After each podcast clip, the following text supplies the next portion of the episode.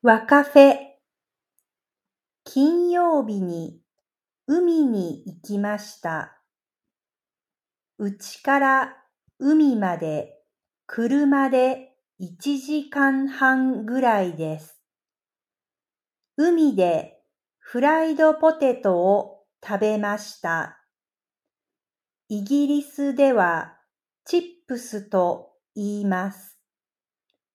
水着を持って行きましたが、少し寒かったから泳ぎませんでした。ビーチで本を読みました。それからパラソルの下で寝ました。家に帰る前にカフェに行きました。アンアンというカフェです。いちご大福を食べました。おいしかったです。